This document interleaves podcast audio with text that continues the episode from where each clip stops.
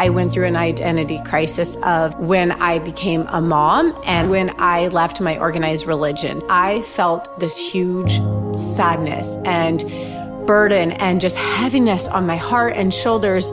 And now looking back, I wish somebody walked me through what I'm about to walk you guys through. These are the seven things that I did to help me find my identity. Welcome to Well Made, where we dive deep into all things wellness, self improvement, and self love. I'm your host, Kat Kamalani, a mother of two beautiful kids and a proud wife to a firefighter husband. Together, we'll explore raw and candid moments that touch on every aspect of life, from parenting to relationships, career, and personal growth.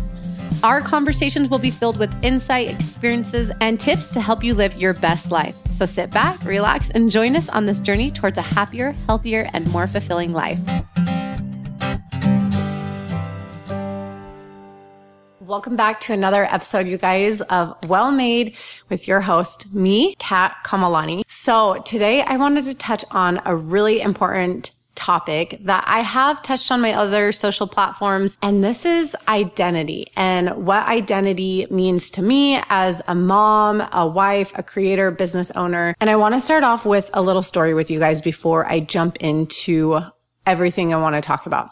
So I was a dancer a competitive dancer my whole entire life. Since I was a little girl, I danced every single day. It was everything I did. So every day after school, I would dance and I was on a competitive dance team in high school and it was called the drill team. And it's not the drill team of what you guys think are throwing flags and the gun rifles and things like that, which that is beautiful.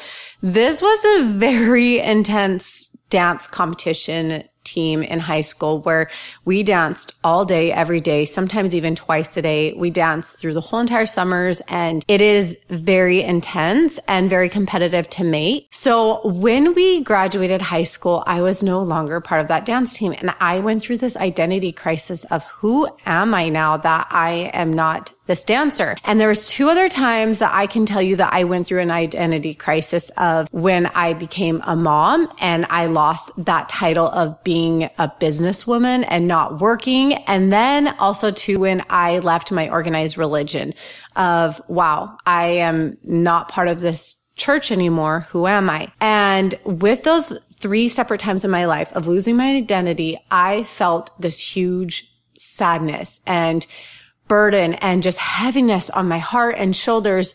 And now looking back, I wish somebody walked me through what I'm about to walk you guys through of how to not find your identity in external things and find your identity in internal things and yourself. Here are some things that people do find their identity in. And I want you guys to ask yourself, is this something that you find your identity in? And I'm sure there's going to be a lot of people who can relate to this is do you find your identity in your job? Do you find it in your spouse? Um, do you find it in your children, in sports? Do you find it in career? Do you find it in your schooling?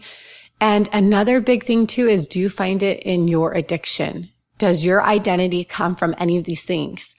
And I want to say this is so dangerous to find your identity in external things because one, it can be taken away from you any moment. Your spouse can decide, I don't want to be married to you anymore and walk away. Or your job lets you go and you've put 15 years in it. That's your identity. A sport, you can get injured. No longer in that sport. You're no longer on the soccer team. Somebody can pass away and you found your identity in that person. These type of things are dangerous because they can be ripped from us. We have zero control over these things that we find our identity in. And I want to try to give you guys some tools of how to find your identity and what to look for. And so these are the seven things that I did to help me find my identity and to help me find myself that wasn't from an external source. So the first thing is, is listing out your strengths. Am I a good listener? Am I a good friend? Am I kind? Am I giving? These things helped me find my strengths within and none of this someone can take away from me. They can't take away that I'm a good listener, I'm a good friend, or I'm giving. The second thing is finding core values or core beliefs. And I'm not talking about finding core beliefs in a religion, but finding core beliefs in who I am. Like I am trustworthy. If somebody gave me back too much change, am I going to give that money back? Finding your core values and core beliefs within yourself. Another thing is, is taking a personality test. And let me tell you guys, this was so fun. And there's so many free ones online that you can just go and type a personality test. And what this does is that it kind of just nails down who you are. Are you a type A personality that you like or- organization? You are very on top of things. So go and take a personality test. Another thing that helped me was practicing mindfulness and awareness of my surroundings and how I was feeling in certain different situations. The next one is what fills your soul? What is it that makes you excited, that makes you happy? Is it art? What gets you up in the morning that just fills your soul? And the last thing is, is what are you interested in? Um, is it cooking? Is it yoga? Is it working out? What are some things that you're interested in that you like to do. And I was talking to Kayloni the other day and we were talking about some pretty big life changes that we're deciding on the next year or two. And one of them would probably result in him not being a firefighter anymore. And I said to him, how would you feel if you weren't a firefighter? And he said, you know what? When I was in college, he was a football player at University of Oregon he got a career ending injury to his shoulder. And the people surrounding him at that time in his, that we thought was in his corner didn't help the situation at all of that. He just lost something really big in his life. His identity, his whole life was sports. Um, every person in his life found value in him because he was good at sports and he was a football player. And when that was taken, the people that were surrounding him at that time did not help him in his identity. It was almost like a shame that he got this career in injury and trying to put blame on him in certain aspects where he truthfully did not have any control of this. And there was a period of time in his life he was deeply sad. It was almost going through a death in his, in his life that it was no longer part of him anymore. And he was trying to figure out who he was without football. And I find this super interesting because when we were talking about him not being a firefighter anymore, I was nervous that was the same answer he was going to give me. And he said to me, my identity is not a firefighter. I enjoy helping people and I love being around people. I love being fit and active. And that's my identity. And I'll continue to have that if I ever decide to not be a firefighter anymore.